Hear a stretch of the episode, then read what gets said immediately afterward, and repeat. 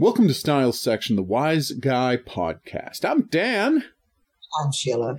And we are here to talk about three, count them, three episodes of Wise Guy, our most ever, but we anticipate this being uh, one of our shortest episodes, if we can manage it, for I think what will become obvious reasons. That is, there's really not much to say about these episodes, except for one.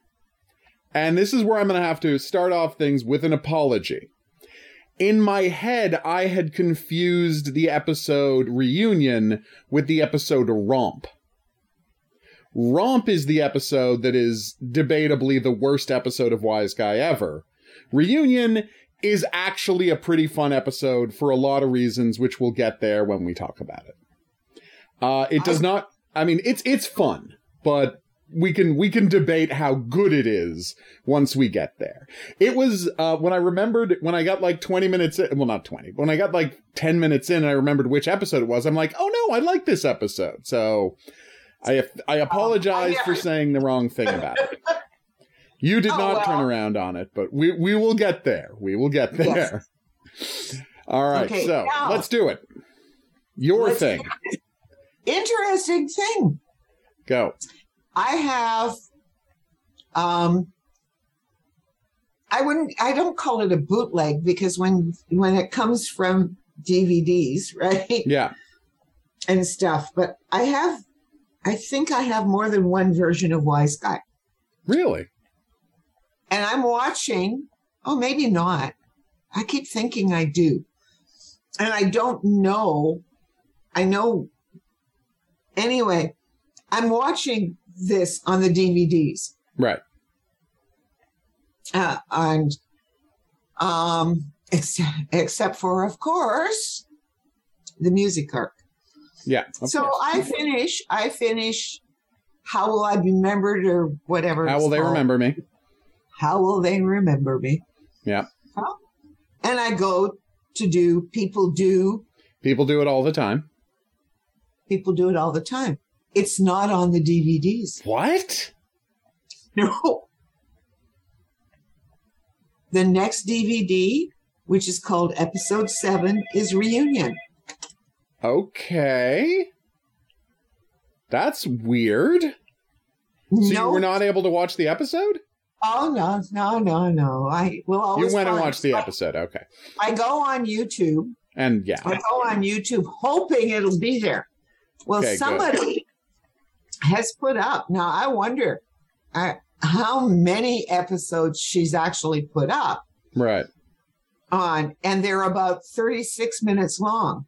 Oh, okay. And I thought, oh well, what she's but clearly what she's done is cut out the this time on Wise Guy. That, yeah. cut out the entire front, The whole, she's the got- opening music, the credits, blah, blah, blah, blah, blah. the end, the everything, Nice. and she comes up with 36, 37 minutes. Nice. That's great. So I was able to watch that 36, 37 minutes Of the show. with great while I was vacuuming Nice. and cleaning That is up. weird, Uh, though. Why would that, of all weird. episodes to not be on the DVD? Well, That's I'm really strange. I'm wondering, like, I was trying to figure out why it would have been pulled on the DVDs because it's none of these issues, unless it is that at some point somebody decided that when we get to the end of this episode, near the end of this episode, Yeah. right? You have this whole um shtick with the guys he works with who are all Hispanic. Yeah. And maybe somebody had it was a large enough segment, maybe somebody decided it could be a little offensive. I can't imagine anyone watching that and calling that offensive. Uh, oh, I could think how. Eh, Like I don't because that when you watch the episode, other than the fact that I find Jim Burns sometimes he almost feels stilted. I can see that. Or, or, you know, he's his he's just too angry all the time. He is a very angry man. Yes, and um, sometimes that's problematic. But I because but I can't think of anything else in that episode. Well, yeah, like why Right? would you cut that episode? Yeah, there's no music issues in that episode. There There's are no, no, music. Like, w- why on earth would that episode not make it onto a DVD? Yeah, that is that is baffling to me. and that's the only segment. I and mean, no, we'll I mean they've never cut, it. and they've never cut anything for anything like that in the past. So I can't imagine that's it either. But I don't know that anything is that. I'm saying, I'm, I'm just telling you, people Yeah. don't cut episodes of TV shows. These DVDs came out in 2008. Okay, no, but the whole idea of cutting anything for racial sensitivity started a year and a half ago. Like that's a fact. And Yeah. people were scandalized because they cut the extremely racist sketches out of the Muppets. And I'm like, I'm glad they cut the extremely racist sketches out of the Muppets. Because it's embarrassing going back and watching the Muppets, right? And being like, oh, God, there's some really racist stuff in here. Because, you know, Well, how much I yeah, love the Muppets as a kid. You know, like that's like changing the violence in, uh, you know, Bugs Well, Bunny. The difference, though, is that the violence is one thing. Like, the violence is one thing, we can debate the value of it. The other thing is, there's no excuse for the portrayal of the coding of Mexicans as dumb and lazy in Speedy Gonzales. Well, yeah. Like, whereas I'm fine with all the violence, I'm also fine with them censoring all of Speedy Gonzales. like, the weird part is Speedy Gonzales as a character, nothing wrong with him. But that the central joke of the character is he's the one Mexican who's not lazy, that's the problem. Like, the problem is all of the other mice who are depicted as lazy loafers who don't want to work. And Speedy Gonzales is the you know Ay, guy who saves everybody from the cats. yes, that's what I'm saying. Like, it's not Speedy Gonzales the character is problematic. It's the context in which that character lives, where he's the one, you know, competent Mexican. So yeah, I got some real problems with Speedy Gonzales, but that's the furthest thing from what we're here to talk about. I've just realized that I'm now talking about Speedy Gonzales. I'm going to take a step back. episodes- Get This too is how long. our I know. episodes get too long. So- these episodes. Let's start talking about the first. That's what I'm saying. If it wasn't here, who would have cared? Well, no, here's the thing about people about um, how will they remember me. So, um, Vinny's mother, Vinny's mother and Don Aiuppo have moved to Arizona. Right? Uh, she did not leave him. No matter how Yeah. pissed off Vinny gets, she didn't leave him because you know what? Like Vinny feels betrayed, but at the same time, he did prove to his wife that he was done with the life in the most dramatic way possible. Yes. Like he literally got rid of the commission so they would never be a problem anymore. like Right. he did everything Carlotta wanted. Yeah. And so she moves with him to Arizona uh just to get away because let's face it, with the mob falling apart, it's kind of good for Don Aiuppo to get out of there. Well, as she said when she left him in the hospital, he'll get better now. I know, and he did. And he, He, did. actually did. Yeah, And so he had uh planned this whole thing right from the beginning, and he Yeah. explained it to her. And of course, she doesn't have Vinny's messed up loyalties. nope. Okay. She's got a husband. She's yeah, people are. Don't know who these people are. Yeah. Whereas Vinny very clearly still does because he's mad at the Don for engineering all of this, and his mother is thrilled. Yeah, I know, Don it's crazy. All this. You know, it's very it's very okay. funny, you're right. Okay, the one thing of that this episode shows, Yeah. okay, is why Vinny is so friggin' messed up Yeah. and has divided loyalties. Well, no, and that's what I was going to get to. Yeah, he doesn't know anything about his father's life, but if Yeah. there is one thing that when you see the portrayal of his father, and of course it is, you know, Yeah, it it's Ken Wahl playing. Uh, Quen, Pen, Ken Wahl is playing Johnny Boy Terranova. yeah, and you know, Amber is playing the the floozy and Yeah, yeah, yeah. whatever. And but more importantly, Tony Greco's back. we haven't seen Tony Greco since the pilot, and that's who's playing. Like the guys playing the mobbed up buddies are of uh, of Johnny Boy are Tony Greco and the guy who owned the garage in the White Supremacy yeah. arc. Yep. And then who shows up as the as the out of town mobster, right? As the guy who runs the area? It's No Money Mahoney.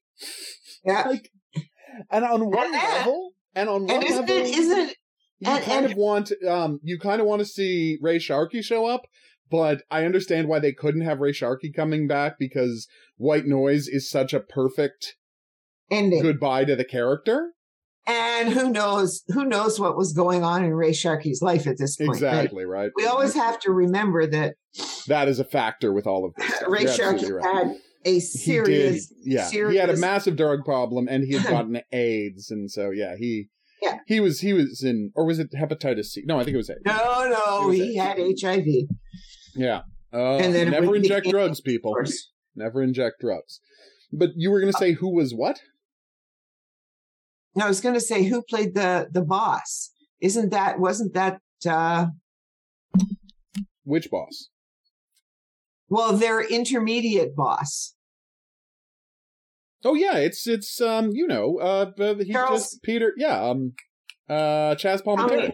Yeah, it yeah. was. Chaz but I mean, it's it's not as much of a reach back because Chaz Palminteri was in the show two episodes ago, you know, so it's yeah. not a big callback the way every well, like again we're seeing somebody from the pilot having a major role in this show.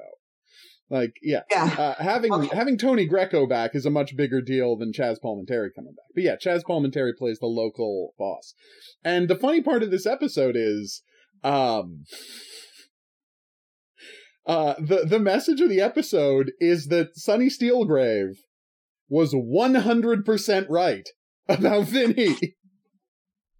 Yeah.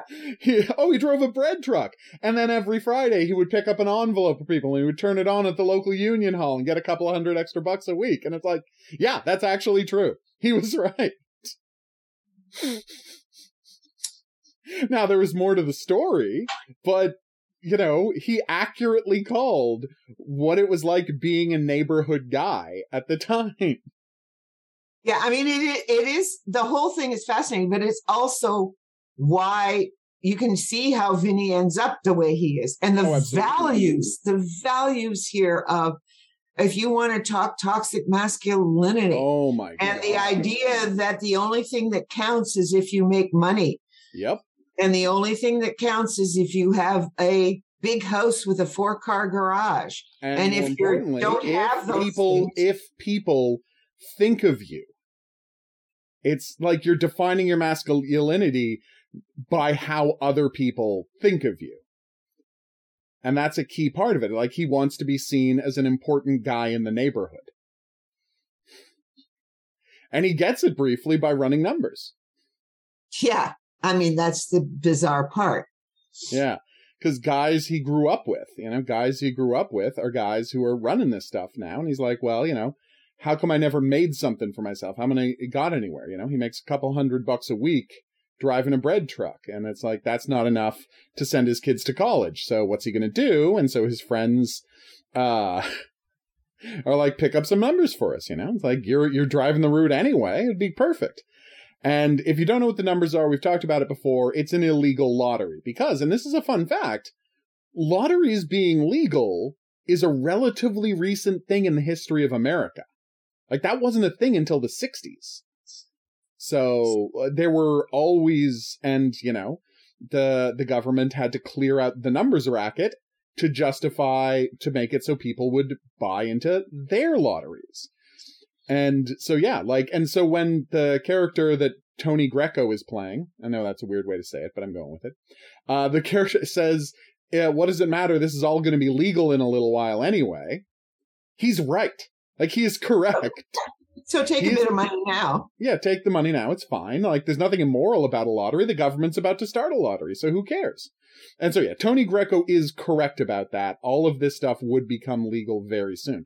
Obviously, the numbers wouldn't become uh, legal like the numbers racket, but the whole concept of having a lottery is something that the government was going to start cashing in on really soon. So yeah, Tony Greco's character was right about that one. All right, so it's essentially just Vinny uh, gets a bunch of Pete stuff. We oh, isn't it sweet that we got a follow up with the uh, uh, with the Monsignor? I who, guess. You know, who the last thing that happened in Pete's life was the Monsignor telling him, you know, like uh, laying down the law about being too nice to Jewish people, you know, and talking about how like what the church means is not like what the church means is not uh you know it's The uh, what is it? Not just the institution. but like um ritual. Ritual was the thing. Following the institution's process. exactly. It's more about like are you are you creating good in the world? And we get the fact that it's like his brother died you know almost 2 years ago and oh yeah it turns out that this guy has kind of been haunted by the last conversation he had with Pete for those 2 years and I really like that touch the you know this this idea that Pete was stuck in this guy's head all of that time because he left his relationship with him so badly I, I kind of like that aspect of this episode. I think that's a really Uh, nice touch. Whatever you whatever you say, what do I? I, think it's a nice touch. Like them following up, uh, you know, reminding us of Pete. You know? No, I mean it's nice to be reminded of Pete. What I want to know is how the hell did Pete get this, and why the hell did he keep it a secret? Well, yeah, and I was about to say that, and this journal uh is like there's no way everything we know about Pete, everything we know about his relation with Vinny, how he talked about his dad, there's no way Pete's got a journal of his dad talking about the time he was briefly mobbed up. Like there's just no way. No, you're right. Yeah. You're right to object to that, and I'm not defending that aspect of the episode. you know, and the, I'm and only the defending address scene. book that his I brother know. had, Ugh. and uh, uh, give me a. Like I, I don't know. know. I don't. I have never liked this episode. it's not a good episode. I'm not saying it's a good episode. You know, I'm saying but, there is a fun character follow up in this bad episode.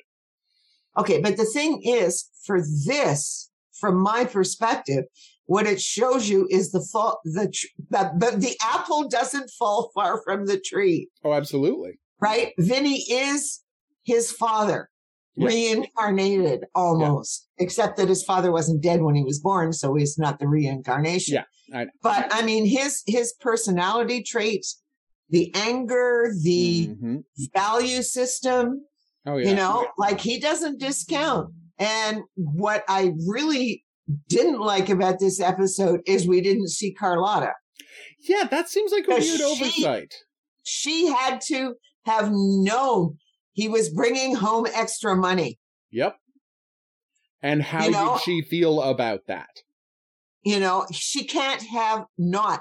She might have overlooked it, but given what we know about Carlotta, she There's couldn't she have no. overlooked it even at that point. Nope. So they have the stand-in woman Mm-hmm. who's just who works at the bakery. Yeah. You know, who does the the accounts and who does the Yeah, the woman who you know uh, is yeah. the front is the Yeah. front front person usually in the bakery. Yeah, the woman who runs the bakery. Yeah. And Yeah, because um, there's the owner and then there's the woman who's basically running things. Yeah, and, and, you know, so she's the stand-in for Carlotta. for Carlotta. And you're like, why is Carlotta not there? Why is there this other woman there instead? It yeah, why does why does he never never like never in the journal is there any discussion about his wife beginning to suspect him because Yeah. he's bringing this extra money? 'Cause he suddenly got 150 bucks. A week is a lot of money. is a in lot of money. Yeah. Just I mean, just remember that I'm making I'm working in the bank around this time, Yep. right? When was Vinny born? Uh, tough. 68? Probably, yeah. 68. Something like that, I don't know. there. Yeah, because I. Vinny's a baby at this point, and Pete's like a three year old at this point. Yeah. Okay. So we're talking, I'm making, I'm working at the bank and I started working for the bank for $1,800 a year. People don't understand. Uh, people you know what? One today don't fifty dollars a week. I know it's it gigantic. People don't understand who living today just how crazy inflation started going after the seventies. Yeah, I mean, this was the early seventies that I was working in the bank. Go get a car for eight hundred dollars. You know, yeah, and you you just you sit there and one hundred and fifty. That's twelve thousand dollars more yep, more a year. I know. It's That's it's eighteen thousand dollars a year. Yep, What the hell is how is he explaining this to his wife? Like yep. there, there are so many things that are so wrong about this. Bec- and if we didn't know Carlotta, Yeah. the you know, The and way who we she do. was, and yes, and we know her inside and out in many ways. Oh, absolutely. She's an incredibly like well established character by this point in the series. Yeah, and he worked for them for for a number of uh, for weeks. Yeah. So yeah. what was he doing with all that money? Did he That's stash it away? I have no idea. Yeah, it just doesn't Anyway. seem plausible that he could have. Like like the whole thing it just never f- No. felt right. It doesn't track. You're all absolutely right. From You what know, we know was- about this world. about the world. As I and the biggest problem was no Carlotta Yeah. because she like if she had been at home bitching about no money and the rest of it, well, that would be another thing. But she wasn't. Nope. This was not. Money meant nothing to her. No. I mean, to have it when she married Rudy. If Oh, she yeah. wanted money, she would have married Rudy. exactly. And she was a woman of character. and he had to know. I mean, we already had the story about how her his father sent back the couch that Don Aiuppo sent over when yep. they got married. All of this stuff, we've got all this back stuff, and this just doesn't fit. No, it doesn't fit. And that's why it's not a good episode. Like I could see him doing it, like he's having a midlife crisis. and that's so exactly what the episode's about. him running i can see him running numbers but i can't see it being something carlotta would accept and he's And there's no way she couldn't still. have known about it. Yeah. she's too and he's still too young to have a midlife crisis Well, he's he's like 43, 44. well they like- say he's 42 okay Oh, something like that. but i'm going so he was so how old were he Yeah, that's actually a really puzzling thing because they It's the didn't have kids until he was in his 40s. Yeah, a lot of this episode doesn't really track. no and and and plus he dies when vinny is 17 and he was young Yeah, and they I talk about how young he was. So wait, he's 60? He's 60 No. when Vinny died? Yeah, When- no, this this episode doesn't work at all. If you start No, I thinking mean- about the numbers, this episode doesn't work at all. It's it's like no, because if his father had died of a heart attack when he was 60, this is not young. No. Not not in the 70s or Yeah. the 80s. No, this right? really should have been a, uh, you know, this really should have been a story about 28 year old Vincent Terranova figuring out what kind of a man No, he was going to be. John, John sorry, John Terranova, trying to figure out what kind of a man he's going to be now that he's a father. That's what Yes. it should have been, but instead it's about him at age, like, 40 And- I swear yeah. to God, they, they said 42. so. No, And I'm I sure just- you're right. That's And how he's playing it. That's how. No, it, it just doesn't track with anything we know about this character and the world. So Yeah, I so don't know wrote a it. huge again. Oh no, that's the crazy part. The origin of this episode is that Ken Wahl wanted to play John Terranova. Like that's what happened. He has a story credit on it. It was Well, his idea. Well, I guess he didn't read the book. I know, right? Well, no, because it's like, as you say, his he would have his dad died when he was 17. And given the way this family works, his dad should have only been like 42, 43 when he died. Yeah. And he died because he was a heavy smoker who didn't eat well. Yeah. You know. Yeah, you're absolutely right. Yeah, no, that is I'm embarrassed that I didn't, you know, think about that when I was watching it, but everything you said is completely right. Like the this episode in no way fits with anything we know about the world of the show. Except that it gives us an insight into The The- kind of this- man John Terranova was, and the the let's face it, the personal self doubt and psychoses that he left his son with, that he pushed Yeah, onto his about son. values, you know, and he Yeah. says that he knows his like because he even says he knows his son is going to be a priest. His son is like three years old I know. or four years old, right? Yeah, because for them to be any older, this episode would have to be set in the late 70s, which it absolutely isn't. No, This Oh, is right. so obviously set in the 60s. yeah, Oh, all right. So, yeah, something to think about. Yeah, yeah, yeah. When you, you know, Uh, but anyway, what- so. what I was mean, your it's- takeaway at the end that you said there was a nice plot? Oh, plot? no, no, no. All I said was the nice thing was the follow up with Pete. Like, we actually got a sequel with the Yeah. story of Pete and his, the priest who was running things. And the idea that Yeah, Pete, okay. like Pete's message out there has echoed forward. I think Yeah, that is I- a I nice do- element. I do think, yeah, I do think that was a nice element. But even there, Yeah. Vinny is is just completely Yeah. um obnoxious. Oh, he's such a dick to the priest. You know, he Working really is. car, right? Yeah. And he's such a such an asshole to this priest. Yeah. And I and generally speaking, for no reason, because he would not have known about what that Monsignor said to him. Yeah. Because he died before he got to talk to anybody. Yeah.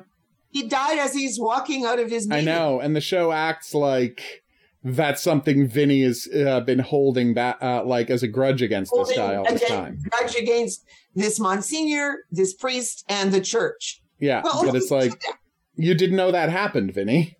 yeah. How could you have known that happened? Oh, no, wait. Maybe he did. I'm trying to think. Hmm. I I know don't remember exactly when he died. Look, Oh no, you're no, right. He's criticized earlier, but that final speech that the guy's still feeling bad about did happen right before he died. You're right. You're right. You're right. Yeah, right before he died. And yes, the Monsignor wasn't supportive of his, and Vinny knew that, and, and Pete knew that this going into it, that the church didn't like what he was doing. Okay, this, this, yeah, I need to explain, I guess, this, but the 60s was post Vatican II.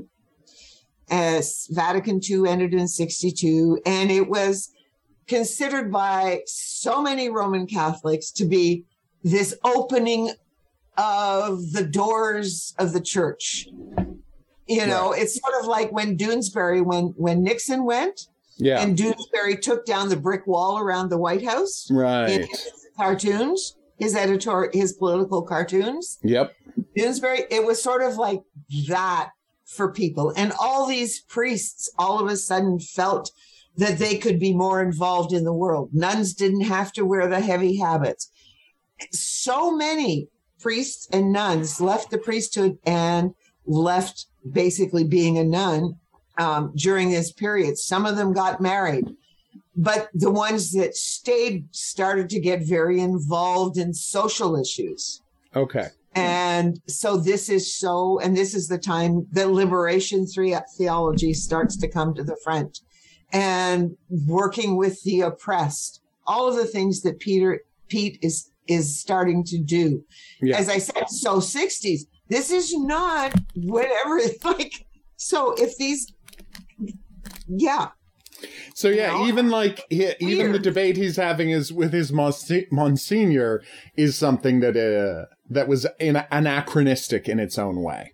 Well, no, you still had the old guard, but just but in the this this should be this is taking place in the late eighties. Yeah, early nineties. Yeah. Yeah. Okay. Uh, no, no. By that point, we're not talking. You know, a, the a the guy shouldn't make be making those kind of uh, complaints about a local priest helping out at a Jewish community center uh, Yeah. when it has been ransacked by Nazis.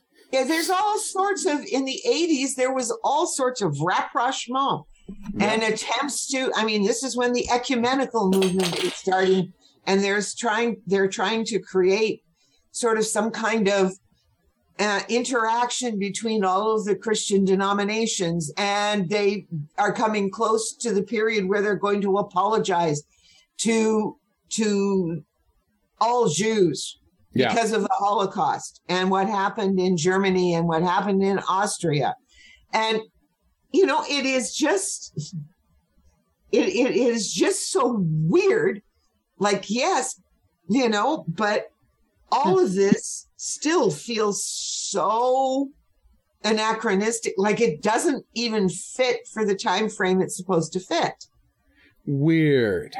anyway i mean and so i mean that that's just my sort of dissatisfaction with it all So yeah, I guess what You she's know? trying to say is there's no part of this episode that got it right, except except for we learn more about the character of Johnny Boy Terranova and how his son was affected by a by like his particular particular brand of you know of toxic masculinity toxic masculinity is the best way to say it. You know what? I just realized something. what I know, I'm doing the math here. Like, this is in the 60s. Carlotta's in her 60s. Uh, like, Don Aiuppo's like eight years older than Carlotta or something.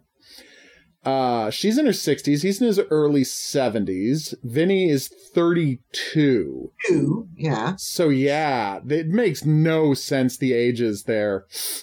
Anybody is you- in you know, even if she had him at 28 Yeah, right? she should be younger. Than He- she, uh, yeah, I see. the, the two of them are in their 30s Yeah, they're like my parents my parents got married when they were 27 yeah, had me when they were 30 yeah.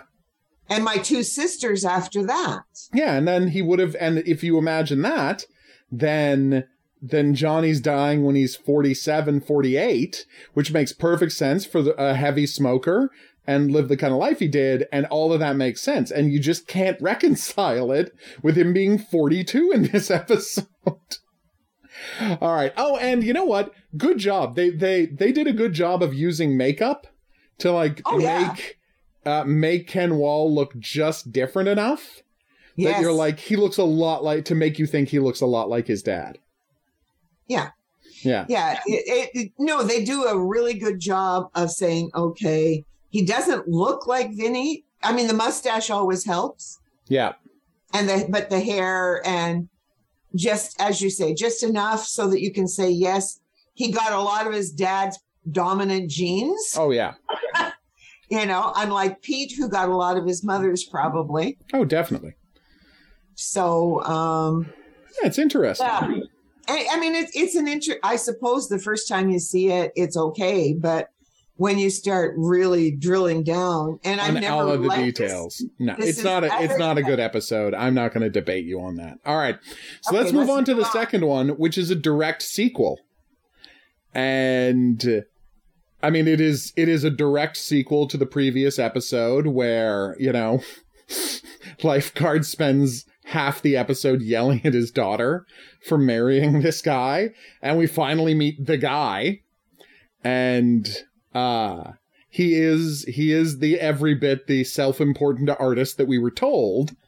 But the difference is the minute he finds out that his wife is pregnant like they have what a conversation about it and then he immediately gets to work setting himself like uh setting himself right and doing right by his family so Yes. right away eh, probably a better guy than lifeguard Oh, before for sure. before what Yeah. It's still a structure, right? That yeah that that she.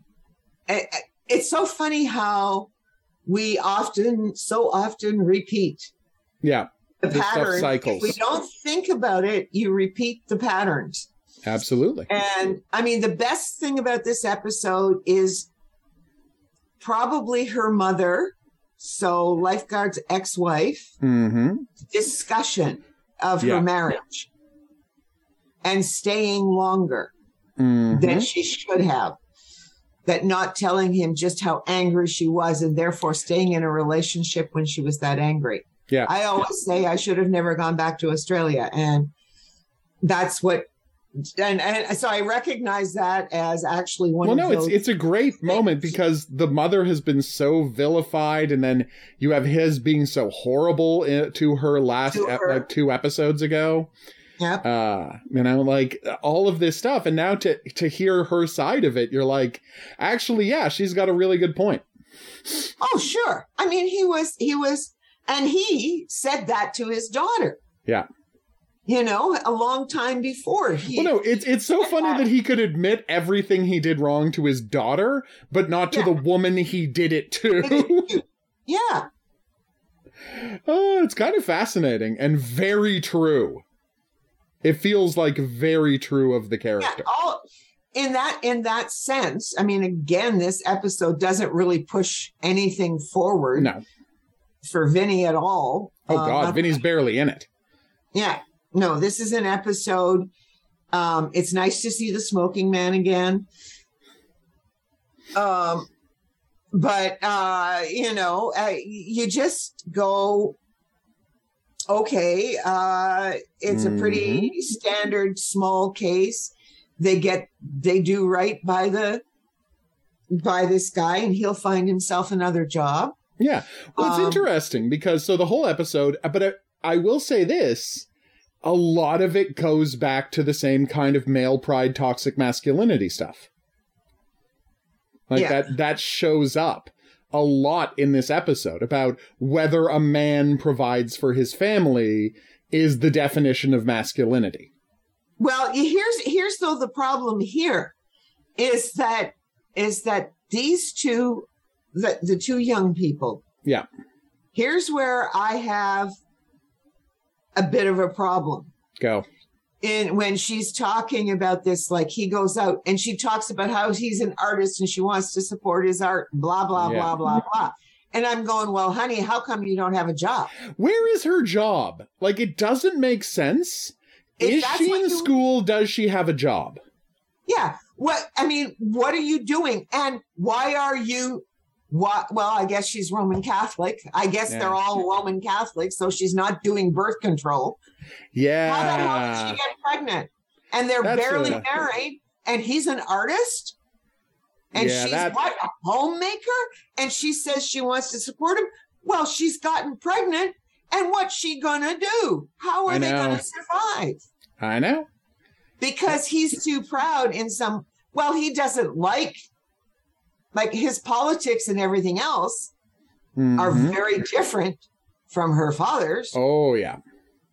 you know and he's not exactly thrilled to have you know to have sort of a an FBI agent as a, A fascist as a father-in-law. and we've already seen just how fascist he can be two episodes ago Yep. Yeah, we did. He's Luke Rock. It's That's it's worth it's worth noticing. So yeah, he's not really comfortable with his father-in-law at the same No. time that the father-in-law's got his own issues with him. Uh, Yeah. but his father-in-law's it's it's weird because the father-in-law's issues is because he sees himself and he knows what a rotten husband and father he was. And the weird part is he's really just projecting because Steven's not as bad as Dan was. He's just not. No We see no sign of that. Yeah, he's obsessed with his art and he wants to create and he wants to do something meaningful. But literally, the minute he finds out she's pregnant, he he has a, a bit of a freak out, because why wouldn't you? As you pointed out, it's not like this is something they had talked about and planned. Yeah. You know? So he freaks out for a second, but then he's like, Welp, I'm gonna go get a oh. job in construction because I'm a qualified welder. Yeah, and then and then she feels guilty because he has to go and work. Yeah, I know. Well, excuse me, honey, then why aren't you out there Pounding the paper, getting a job like your mother did? Yep. Your mother, as she said, the relationship was only going to get worse and worse and worse. Yep. So she got and out. if and she got out before when she could still be able to provide for her daughter because she could not depend on this man, Yep. right? Yeah. To do to do anything right? And given and everything everybody tells. I mean i have to admit i mean the funniest scene in this whole episode though is lifeguard frank and vinny. And then Yeah. vinny says okay so should i shoot you both now? I know. As they can't whining- stop bitching about their, you know, their lives. yeah.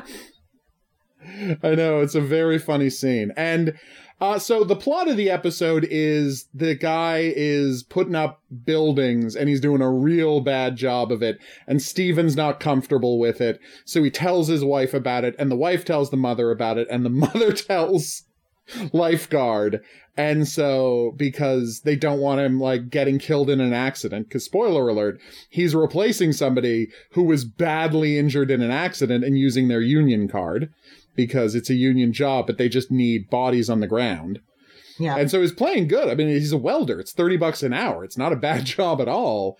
But at the same time, he's working for shady people doing a bad job. And he's Yeah, not well, comfortable with that. the bolts, the bolts. Yeah. are foot, our strip. Yeah. He is using like, they're using really inferior materials. The bolts are going to break. The building's not going to be stable. You know, and he knows this. He's worked, I mean, he's a welder. Like, oh yeah, we should have mentioned his art form is just like Roger welding. Like it's industrial art. Yeah. So he knows all about metallurgy and he knows it's perfectly obvious that this building ain't going to stand up, but he, everyone wants him because everyone's making money and everyone needs the work.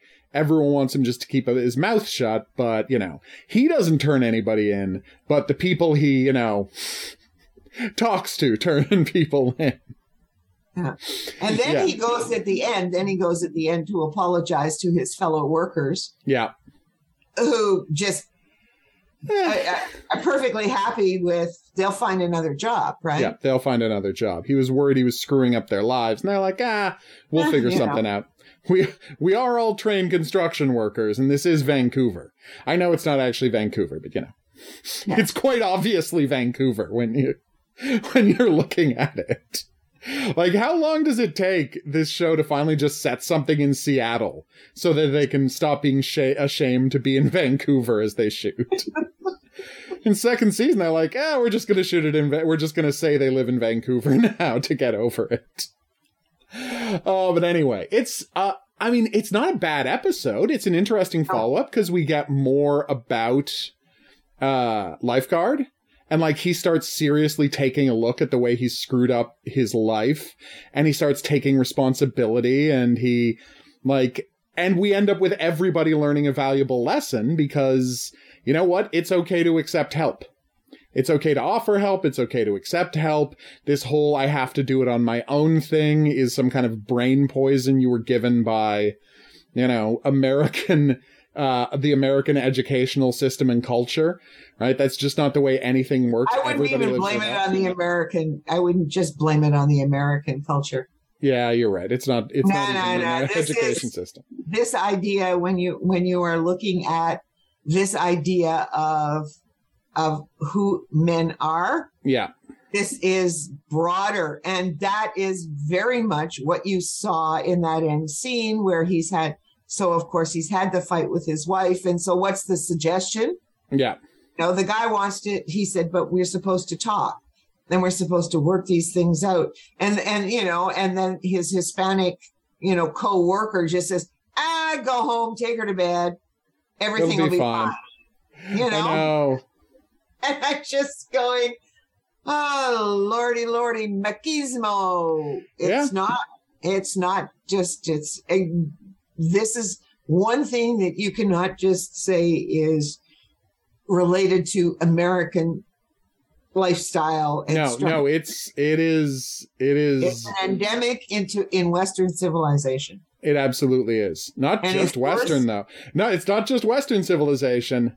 There's this kind of like there's this kind of machismo everywhere. And uh, as as I have been learning, uh, like reading up, I'm getting some starting to get some books on Korean culture, right? And as I'm learning this one book, I don't, I'm not going to buy it, but on uh, divorce in Korea, South Korea, and that's interesting because they want to blame it on. I will just say this fast. They want to blame it on. Um, on outside influences and the rise of individualism in South Korea. And the woman who is doing this sociological study looked at all the divorces that end up in court cases. Because not Mhm. apparently it's it's a, it's it's again like so many other things I don't fully understand it, but you can just agree to separate and that's it. Uh, Huh. I don't don't ask. You know, it's almost like I divorce you, I divorce you, I divorce you. Oh um, wow. But um, I don't. But I don't understand. But she said. But she said because so many of them, there's there's nothing. But she said so. She did look at all the court cases, and what seems to be the problem is the rigid gender roles for males and females. Interesting. It has nothing to do with. So, and Lord only knows you can see that. You see that time and again in all of these, the either the TV shows, right, like the streaming shows, or the movies. You Yeah. see this in.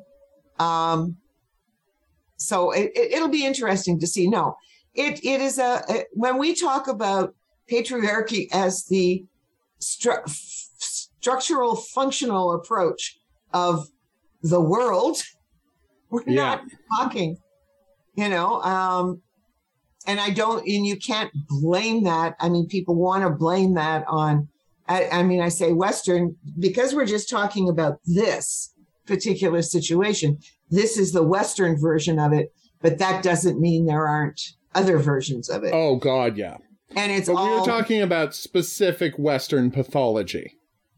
yeah and uh, well yeah we think of it as pathology they think of it as normal Yeah, we're the pathological ones that think there's something wrong with this. I know, right? oh. And that's the that's the wall we've been beating our head against our whole lives. lord only knows. All only right. because ultimately my parents were very different and i don't know what made it. The war made them that way so i grew up with entirely different expectations Yeah. about relationships, about marriages, about everything. And boy, did I hit brick walls. So let's move on. Let's move All right, on. let's talk about the third episode, which is reunion, uh, which is actually a lot of fun.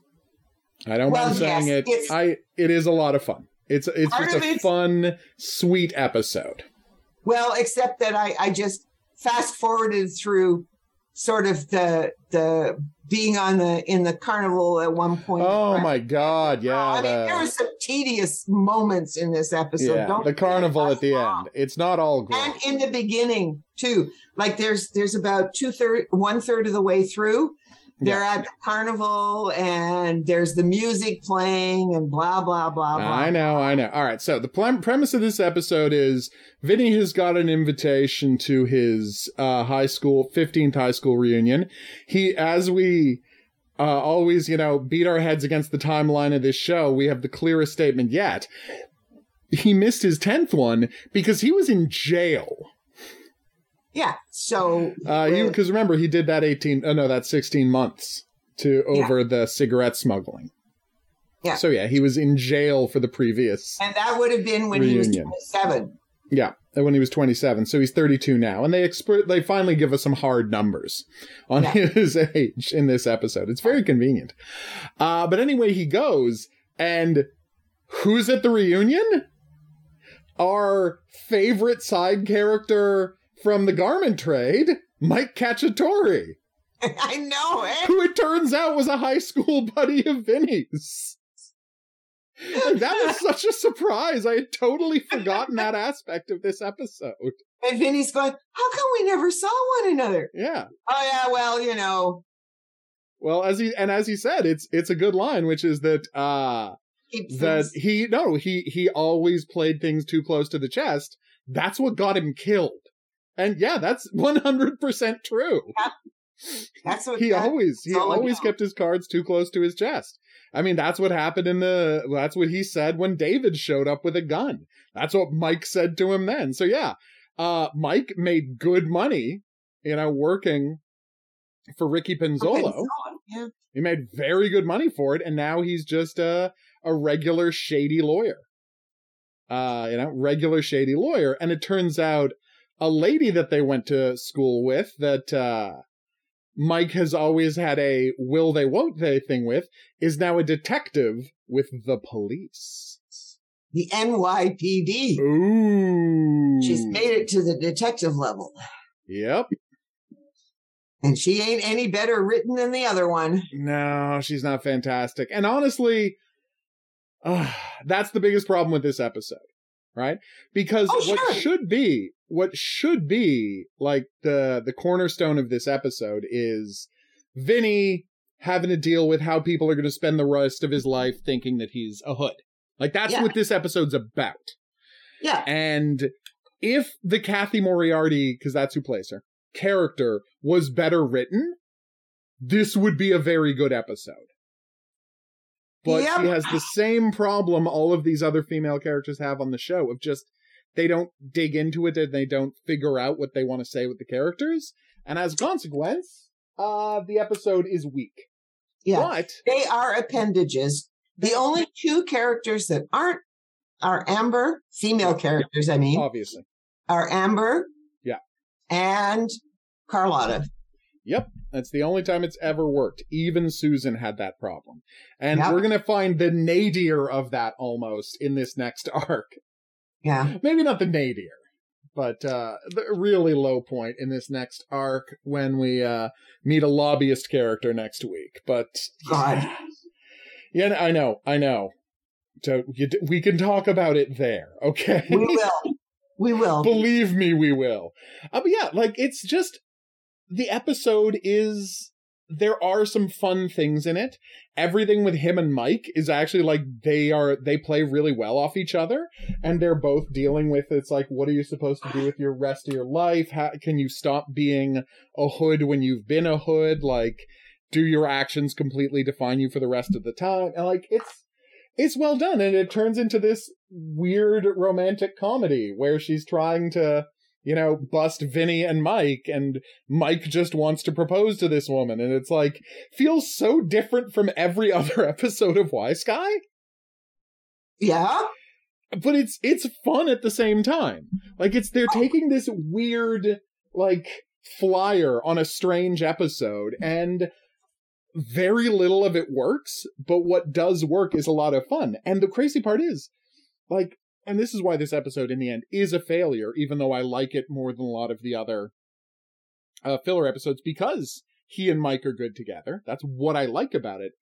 At the same time there's a big problem in the episode because it's supposed to be about something really important, but everything with Cathy Moriarty character is so heightened and so artificial and contrived that they don't get into like the real effects of what this life of his is doing to him. You know, because Mhm. instead of it being like an honest, uh, anal- uh, you know, analysis of what it's like being this well-known hood trying to live in the neighborhood, you have this whole thing where she's a cop and she wants to get him on a certain case, and so she lures him out to bug his place and blah blah blah blah blah. Right? It's it's so frustrating because this was your chance to say something real, and instead you're doing all of these over-the-top plot machinations. Yeah. So it's a very frustrating and, episode. and the whole and the and it feels so false. oh, absolutely. This whole business about how she shouldn't have bugged his place. I know. Well, he's a hood. She's a cop. Like she's just supposed like you were literally the But she broke the. It's The the, same thing as the mafia thing. Yeah. She broke the friend code. I'm her I'm like- friend. Dude, And- you are the most successful undercover like a- operative in the history of law enforcement. And you're mad that someone didn't trust you that you're a good guy? Yeah. Three weeks ago, you were literally sitting on the commission of the multi families who run uh, the mafia on the eastern seaboard in the Northeast. And you're And mad. she will know all that. Yeah, and of course she knows all that. It was public knowledge. she, she's, how can you possibly take this personally? I know. And it's, I mean, Frank understands Oh, it. Frank gets Frank tries to warn him. No, she's my friend. What? Like you have been doing this too long, Vinny, to be this naive. Yeah. I think that that's. And that's the problem with the episode. It's it's the writing of Vinny that's the biggest problem in this episode. Yeah, of all things. Like usually they get that so right, but it's like uh, everything Mike is doing is sensible. Everything the Cathy Moriarty character doing, whose name I'm blanking on, is sensible. Vinny is just. Yeah. Vinny is the one who's just gone bonkers about all of this. And it's just to create conflict in the episode where there shouldn't have been any. So it's it's contrived Yeah, and it's it sh- frustrating. It should have been. No, I mean, but because it ends on like you you can almost well, you can't forgive it, but you can almost go like you get to the end of it, Yeah. right? Where you get the Ferris wheel scene, right? Yeah. She thinks he's going to kill coaster. The roller coaster scene. The roller They're on coaster. the cyclone. Yeah. Yeah, and Which she again, call back to the first episode. yeah, yeah.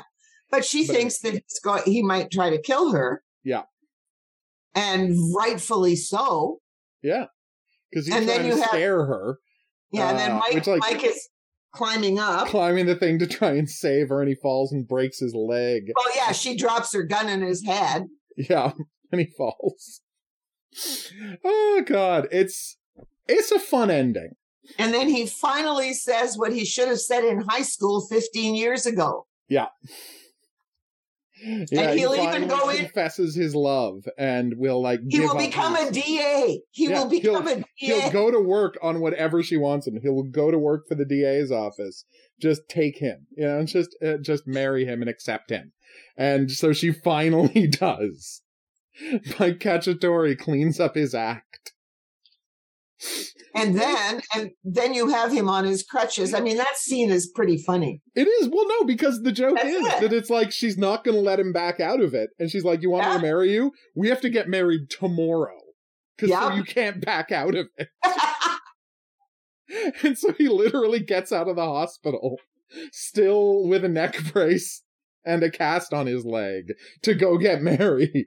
I mean, it's got a good ending. That's the thing. Like the the Mike and the Cathy Moriarty story is genuinely sweet and genuinely interesting, and there's something there about like what you have to do to turn your life around and make people change the way they think of you like and the idea that if you if you really commit to it and you show people you're willing to change there can be another life for you and that would resonate with Vinny if he was better written in this episode yeah, I know. It's so weird. I don't know how they could get that those part of things it right wrong. yeah and the Vinny stuff so completely wrong Yeah. Because it's Mhm. the subplot that that ends the episode. It's the subplot that's fascinating. yeah what's the subplot that winds up becoming the focus of the episode like this show is Yeah, so good I mean, it about was making so stuff about Vinny's journey and this episode they throw Vinny away for a fun little romantic comedy subplot Well, no, but I mean, the funniest for me, the funniest line was, "I didn't date anybody in high school because you went around and told everybody that you would kill them." Basically, if they went out with me, but you wouldn't ask me out yourself. I know. Because again, uh, Madonna whore, like we all know, we talked all last week about the screwed up relationship that these Italian men have with women. And, and how Mike gets over himself and is, you know, ready to marry a cop. You know, a woman Yeah. who's very successful in her career, who isn't just going to sit at home and be a housewife. Well, Who because she's in love. She's always been in love with Mike. Yep. but she would always stand her ground. Yeah. He never came around. She created a life for herself. I know. And so, and that's what's nice about the episode is it's Yeah. like he's admitting the error of his ways and they're talking about the toxic masculinity and they're talking about the impossible uh, place, the impossible like structure this creates for the women trapped in this world of toxic masculinity. And this episode suggests that there's a way out of it if people, you know, communicate and put in the effort. So And in I a way, it's a, it's a really nice episode in a lot of ways.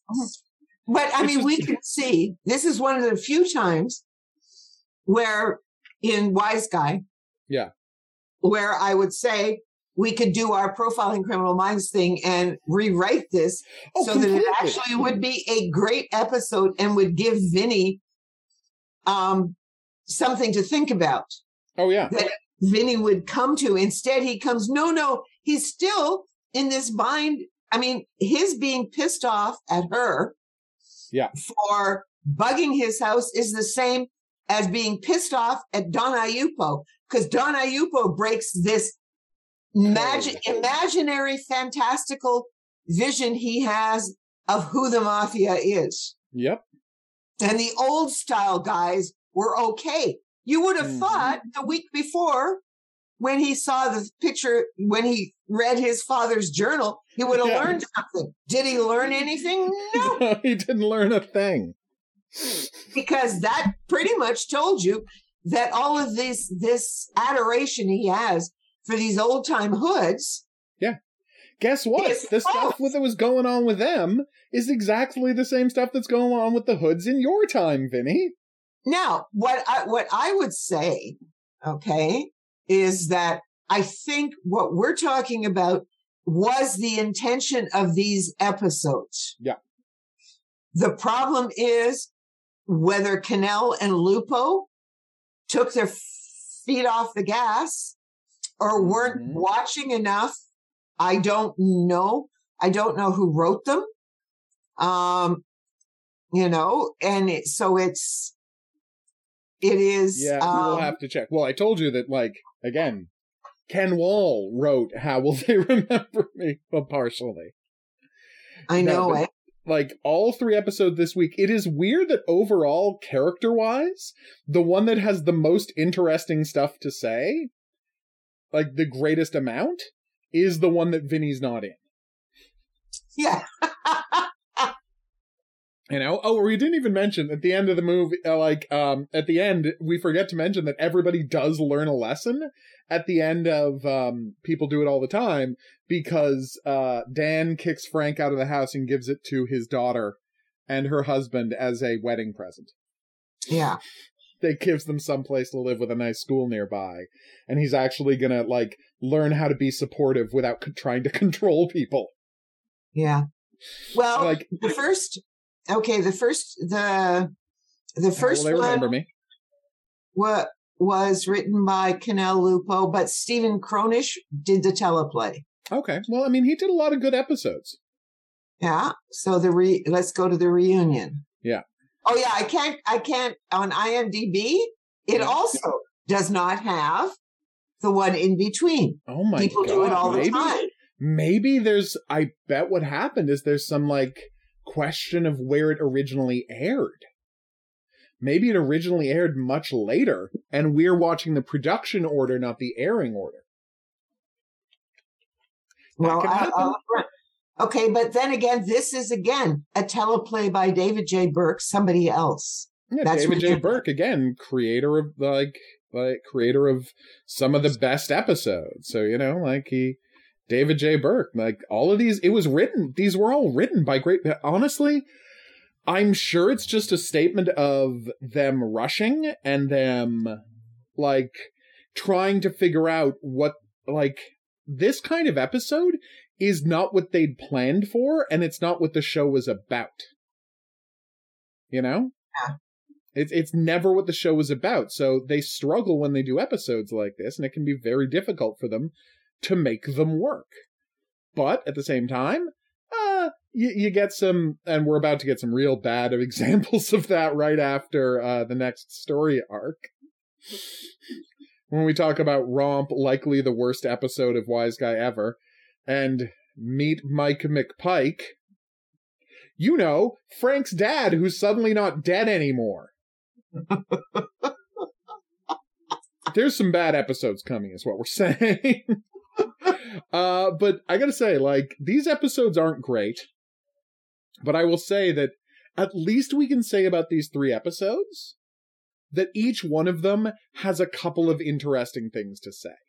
Yeah, Like this, but it just doesn't season. hang together. No, it doesn't at all. That's the problem.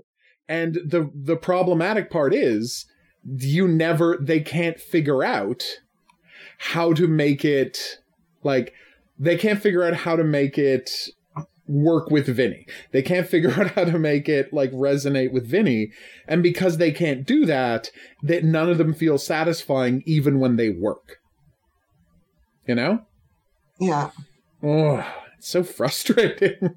Okay. Now the Wikipedia page Yeah. for the episodes does have number seven is people do it all the time. Okay. That's so weird. And it's so a strange. teleplay, teleplay by someone called Suzanne Oshry. Okay. Way to go. Yeah. Yeah, way to go. All right, so that was our three episodes. Next week we are back to doing uh, a story arc where a story arc that like doesn't even have a clear name. The Washington D.C. story arc is, I guess, No, what we're no, going with. Well, what we've got is the Capital Conspiracy on Ugh. Wikipedia. I'm embarrassed by that capital conspiracy. Uh, Now, the funny thing is, Yeah. is that in terms of the story, yeah, um, none of them are um, by Cannell and Lupo. Not Hmm. one of them. Interesting. All right, so I'm just going to give you a thing uh, to say first. Uh, to like, uh, like uh, before, I'm going to talk about a ton of stuff I like in these episodes, these next four episodes. But given the state of America at this moment, given like what America looks like today, we're probably going to spend a lot of time in the next two episodes talking about how shockingly naive these Vinny episodes of Tal Vinny is, and honestly, and the episodes. the episodes are Mhm. shockingly naive. well, Cannell and Lupo weren't involved with them. And I Mhm. don't think they're naive. No, well, no, and that's that's what we're going to talk about is the portrayal of the U.S. government in Roger Lococco's arc versus this arc, right?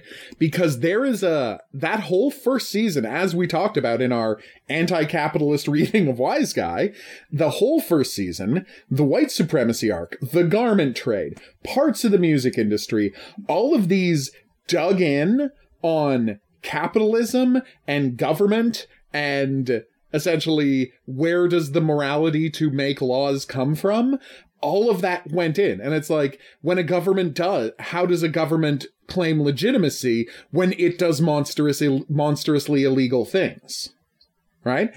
And even that even those episodes they still had the tiny bit of optimism and naivete when the attorney general says that america's a country built on bedrock and this kind of stuff doesn't work. Dude you're 30 way, years away from a, an attempted fascist coup. Yep. like It so will be interesting to see how we do this because there's only two episodes. There are only four Yeah. episodes in this day one, day four, day seven, and day nine. yeah Um, so it's going to be interesting the, the next two episodes to see because I haven't rewatched them. So, um, I mean, I do remember what they're about. Of course. even right. Um, but I think that it is given what we're we've been doing up to this point, it is going to be very interesting for us. yeah So on your if you have the DVDs, they are episodes, I guess, uh 8, 9, 10, and 11. weird As All right. opposed to what they really were. 9 10 11 and nine, 12 10, 11, and 12. Yeah. Weird. But all that matters is you got to watch day one and day four. That keep that in mind, and you'll Yeah. be watching the correct episodes. That's all we're talking about. So join us back here next time for those. Uh, but until then, if you have any questions, if you have any comments, if you have any profiling related fiction you think we should check out, drop us a line at profilingcriminalminds at gmail.com. If you're listening to this on some sort of an app or podcatcher, please rate and review it. That's how people find the show. And of course, the big one, we'll see you back here next week. But until then, au revoir. and have a good week. Profiling Criminal Minds is a member of the Kinks Podcasting Network.